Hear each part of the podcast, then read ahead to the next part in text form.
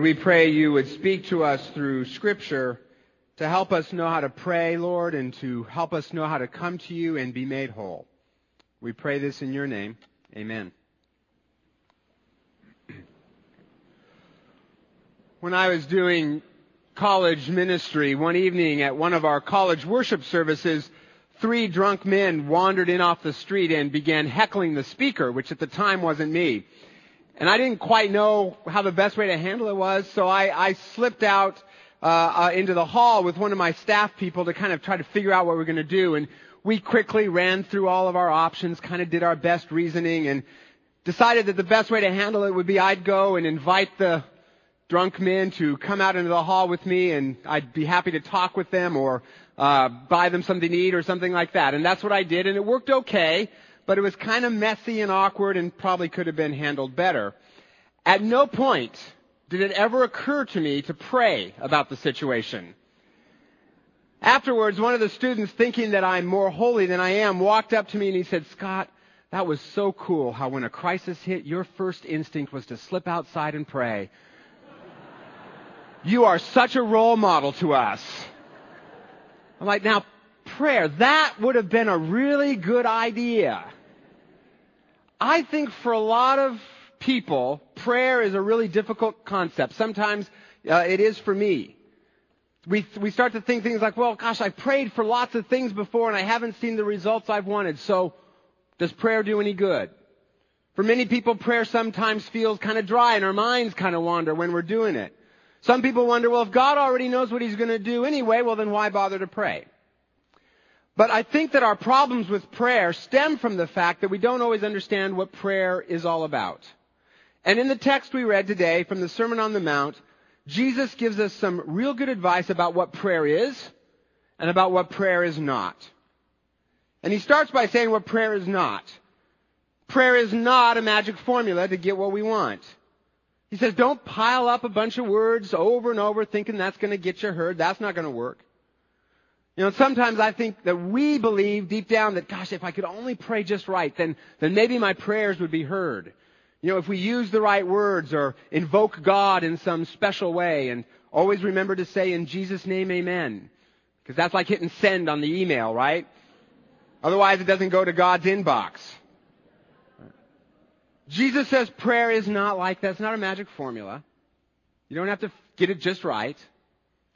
Then he goes on to describe what prayer is. A couple of things. He says, first, prayer is an intimate conversation in which we offer God our most authentic self. Jesus says, don't try to show off to anyone else or to God when you're praying. Whether you're alone or in public, don't try to show off. I remember once in seminary a professor praying, O God, you are a great, glorious God of global growth, and we do beseech thee, Amen. Great alliteration, right? But what does it mean? I remember thinking, I don't even understand your prayer. It's sort of this fancy thing. Jesus says you don't have to do that. Don't, don't bring your best gussied up self. Bring your real self. There's a funny scene in the movie Bruce Almighty where God, played by Morgan Freeman, is talking with the main character named Bruce and he says, well, what do you want to pray for? And Bruce says, world peace. And God says, that's what you pray for when you're running for Miss America what's really on your mind. Prayer is an honest conversation where we tell God what's really on our mind. It is very intimate. That's why God, that's why Jesus refers to God as our Father. You know, he doesn't say, oh, unmoved mover that art in heaven. He uses a very personal word. The word he uses in, in the original is Abba, which is the most familiar, intimate word for father they had, sort of like Papa or Daddy. In fact, just an interesting aside. Do you know why in the King James Version of the Bible, God is always addressed as thee and thou? We think it's because it makes him sound more majestic and it's more formal. But that's not why it's that way. Back in the 17th century when it was translated, thee and thou were the informal, familiar way to say you. If you were talking to a spouse or a close friend, you would say thee or thou. You was the formal address. It was reserved for kings and superiors and, and people you didn't know. So God is addressed as thee and thou in the King James Version to indicate a cozy, intimate, informal relationship where we can be honest with God. There's a seminary student I know of who was a philosophy major at Harvard and then went to Princeton Seminary because he said he wanted to figure God out logically. Mm-hmm. Well, then his father died unexpectedly, and he fell into a deep depression, ended up having to take a leave of absence, absence from school. Then he got really sick and at one point couldn't even get out of bed. And all of his philosophy books didn't do him any good at that point. So finally he started to pray. But at first his prayers were very academic. He'd write them out in his journal and making sure to say each word just right. And that didn't help. So finally he just got fed up one day and he slammed his fist into the pillow and he said, I am sick of this. I don't even know if you're there. So if you're God, do something. Not exactly a prayer you usually hear in church. But it's exactly the way people prayed in the Bible. People in the Bible prayed very honestly. Well, and God did do something, but not quite what this student was expecting. He got no intellectual insights, he, no new matrix for understanding God. But he began to feel what he called a liquid joy running all through his body. And at first it scared him. And then something weird happened. He got this overwhelming urge to sing Blessed Assurance. Kind of strange, I know. I mean, it's a very particular hymn, and this overwhelming urge to sing Blessed Assurance. So that's what he did, sang it at the top of his lungs. Now, when seminary students start singing Blessed Assurance for no good reason, you know God is up to something. What he learned is that prayer is a gut-wrenchingly honest conversation with God about what's really going on deep inside of us. We don't offer him our holiest self. We offer him our real self. Second thing about prayer that Jesus talks about is prayer changes us to have the heart and the mind and the will of God. We think of prayer as changing events, and it can do that. But the whole beginning of the Lord's Prayer is designed to change us, not events. When we pray, hallowed be thy name, what we're really saying is, make your name the most important thing in the world to us, God. That's what to hallow something means. When we say, thy kingdom come, we're saying, Replace my kingdom, my little kingdom of greed and pride and lust and all that with your kingdom, God. We pray thy will be done, not my will be done. The whole opening of the Lord's Prayer is meant to focus us on God and get His perspectives on things before we go on to ask about our needs and our wants and our daily bread. Now, we don't always pray that way, do we? I don't know about you, but usually for me and probably for many of you, we're sort of focused on our own needs in prayer, right? I mean, maybe we'll start with a thank you or two to kind of butter God up before we ask Him for something, right? But then we move on to our list of non-negotiable demands, which in church circles we politely call prayer requests. Give me, help me, bless me. And God wants us to bring those things to Him, and I'm going to talk about that in a minute. But it's a question of balance. If all we do in prayer is to ask God for things, well, we run into a couple problems. First, that's no way to build a close relationship with God. Right? If all I ever said to my wife was, could you please cook some dinner and wash my clothes? And by the way, the house seems a little messy. Let's just say I wouldn't do that, right? Because that is no way to build an intimate relationship with anybody. The other problem with dwelling only on our needs in prayer is it keeps us focused on our needs and not on God and his perspective about things. So we never end up shifting our perspective from our needs to God. But if we take time in prayer to thank God, to tell Him what we like about Him, to say things like, Lord, what's so great about you is that you, gosh, you just think differently than I think. Or you care for people that no one else cares for. That's what's so great about you, God. If we take time to say those things, then our perspective shifts from our problems to God. And then suddenly our problems start to seem smaller because God is getting a lot bigger. And we're changed more than events are changed. Prayer changes us to have the heart, the will, and the mind of God. The third thing Jesus says about prayer, and the final thing, is that he, Jesus says it reminds us of our daily need for God and helps us trust that God will meet those daily needs. When we say, give us this day our daily bread, what we're acknowledging is that no matter how rich or educated or smart we are, everything we know, everything we've got comes from God, and we need Him. We are not self-made people. When we pray, deliver us from evil, what we're saying is that we are not spiritual heroes. We cannot be good on our own. We acknowledge that we need Jesus if we're going to be good. Prayer reminds us that we are the creature, not the creator. And that's important because otherwise we start to try to handle everything ourselves and usually get in trouble, sort of like I did when the three drunk men came into my college group. Prayer reminds us of our need for God. And it is a place where we find confidence that God will take care of our needs and meet our needs. Now, as I just said, prayer needs to be more than just listing our needs, but a big part of prayer is asking for things. And God wants us to bring our needs and our requests to Him. He wants us to do that. And when we do, we will find confidence that He will meet our needs. Now, maybe not our wants, but our needs.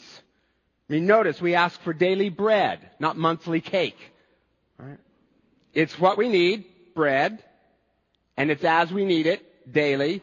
We can't store it all up for years and years because then we'd never have to go back to God again and probably wouldn't. We get what we need as we need it. And here's the trick. You gotta do this a lot. You gotta keep at this. Because the more we pray every day and the more we see God meet our needs, the more confidence that builds in us that God is going to be there for us. The last couple of times I've preached on prayer, I've, I've talked about how very practically and specifically we can talk to God and, and hear from Him. And I don't have time to review all of those things in this sermon, but I'd refer you to those other sermons. But one of the things that I have learned over the years is how to have a more honest dialogue with God. And how to give my needs to Him in a way that just helps me leave them with Him and trust Him. And I do it every single day. And just the simple act of telling God what's on my mind, what's worrying me, just a simple act of telling Him calms me down. You know, and it doesn't have to be big earth-shattering things that we bring to God. We can just bring the daily stuff to God every day, normal stuff. Lord, I'm going into this meeting. Help me be your representative there.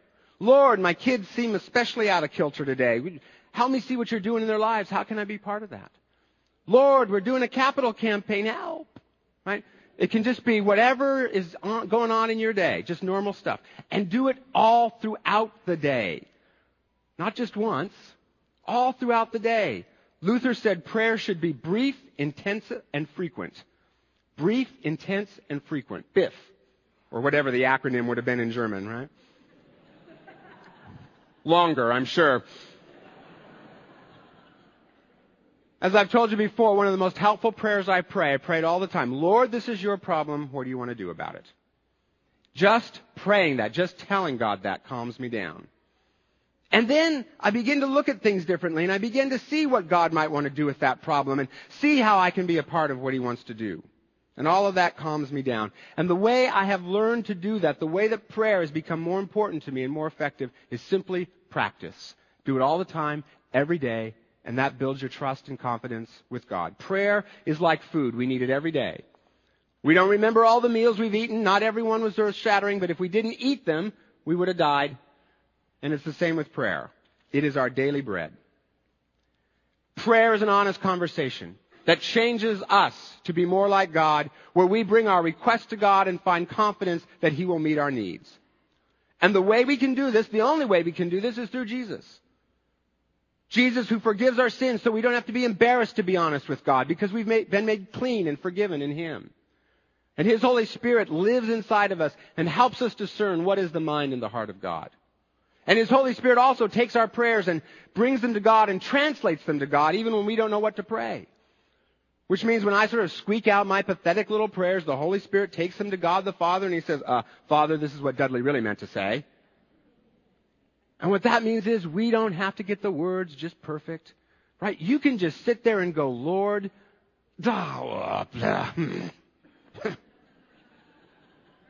and God will know what you meant. Isn't that good news? You do not have to get the words right. The Holy Spirit will translate for us. Now, for the big question, one big question. Will prayer get me what I want? Yes and no. Yes, we'll get what we need. No, the circumstances of that may look different than what we're expecting. The Bible promises that when we pray, God responds. And I have seen that happen in dramatic ways. I have personally known people miraculously healed through prayer. I have seen marriages put back together again that I didn't think had a chance. I have seen hearts and minds changed through prayer. our prayers can move God to action. And yes, He's sovereign and He makes the decisions. And yes, He knows what He's going to do. But for some reason, He chooses not to act until we've prayed. And I think that's because when we do that, He can work in relationship with us. And that builds our relationship with Him. Our prayers can move God to act. Now, does that mean we're going to get everything we want? Yes. But I think only in the deepest sense of what that means. Sometimes I'm not sure we know what we want. A couple of weeks ago, I met with two former college students of mine whose wedding I'm going to perform later this year. But before they got engaged, they had to work through some tough decisions. She had been admitted to business school in Philadelphia and she really wanted to go. But he was working at a high tech firm in Silicon Valley that we don't like to talk about here in Microsoft land, the, the company which must not be named. Rhymes with frugal.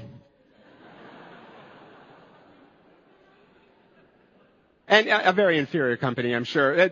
His, his career was just going great and he didn't want to leave to go to Philadelphia. So here they are, they're not even engaged yet and already they've reached irreconcilable differences.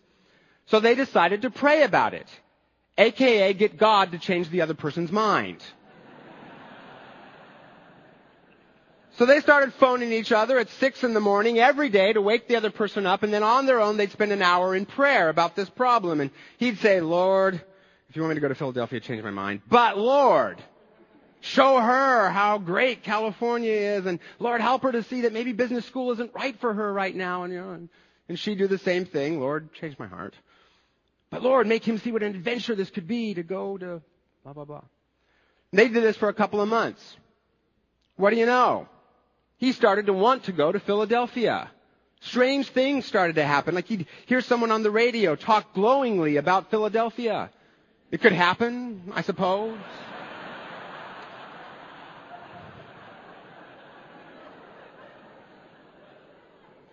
And he started to get curious about what it would be like to live on the East Coast. Meanwhile, she got offered the job of her dreams, doing what she was going to go to business school to learn how to do. So here's what they decided to do. She turned down business school, and they're staying in California, but only for a year. And then she's going to reapply, and maybe they'll go back to Philadelphia in a year. Now, did they each get what they wanted? Well, yeah, no, right? I mean, she had to turn down business school with no guarantees of getting in again, and he still may have to go to Philadelphia in a year. So in a way, they didn't get exactly what they were asking for. But in a deeper way, they did. Because what they were really praying for was that they would be on the same page. What they were really longing for was a, re- resolution to the conflict and a way that they could flourish in the careers that God had given them. Now they didn't get the specifics they were asking for, but their deepest longings were met. And in the process, they learned to stop worrying about their future. And they told me even if she doesn't get into graduate school or business school again, and even if he has to leave his job in California in one short year, through prayer, they've learned to trust that God knows what He's doing, that He has a plan for their life, and they can just rest in that. And even though they didn't get exactly what they asked for, they would say God answered their prayer. In the words of Garth Brooks, some of God's greatest gifts are unanswered prayer. Because sometimes when God says no, it's because He has something better in mind. We're asking for silver and He wants to give us gold. Philippians 4 says, do not be anxious about anything, but in everything, by prayer and petition, with thanksgiving, present your request to God. And then what? You'll get everything you want?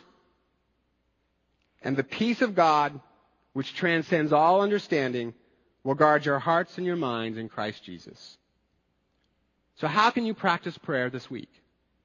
Maybe it's just being more honest with God when you pray. Maybe it's allowing prayer to change you. Maybe it's just doing it at all. And it's very worth doing. Because whatever we get when we pray, we always get God, and maybe that's what all our deepest prayers are asking for anyway. Back when I was an academic, I remember being at a fancy conference where a friend of mine was given a paper. And his daughter and three-year-old, or his three-year-old, I almost said his daughter and three-year-old wife, whoops, his three-year-old daughter and wife were waiting outside in the hallway. But this made his daughter really anxious because she had something she wanted to say to her dad. So she burst through the door, went running up to the podium in the middle of this formal conference, all these kind of stuffy scholars sitting around going, what's going on, right? And as she was running up the aisle, she kept saying, Daddy, Daddy, Daddy, Daddy. She got to the podium and she put her arms up. My friend stopped reading his paper, picked her up. She whispered something to him. He whispered something back. Then she sat down in the front row and was content for the rest of the seminar. I have no idea what she said to him. I have no idea what he said back. I don't think it mattered to either one of them. To the little girl, the main point seemed to be that her dad loved her enough to stop what he was doing and listen to her, whatever it was she had to say. And it was his listening to her more than anything he said to her that calmed her down. That's prayer. God is powerful. God is holy. He has a lot to do. But through Jesus, God has given us permission to bust in on Him, whatever it is He's doing, call Him Father, and tell Him whatever it is that's on our heart. And as we do that, we find His peace. So let's pray. Father, you are always near us. Lord, we ask that you would make your name the most important thing in the world to us. Complete your rule in us and get your will done here on earth just as it's done in heaven. Lord, today, please give us what we need for today and forgive our sins as we are forgiving all those who sin against us. Please don't put us through trials, but deliver us from everything bad because you're the one in charge. You have all the power. The glory belongs to you too. And that is just the way we want it. Amen.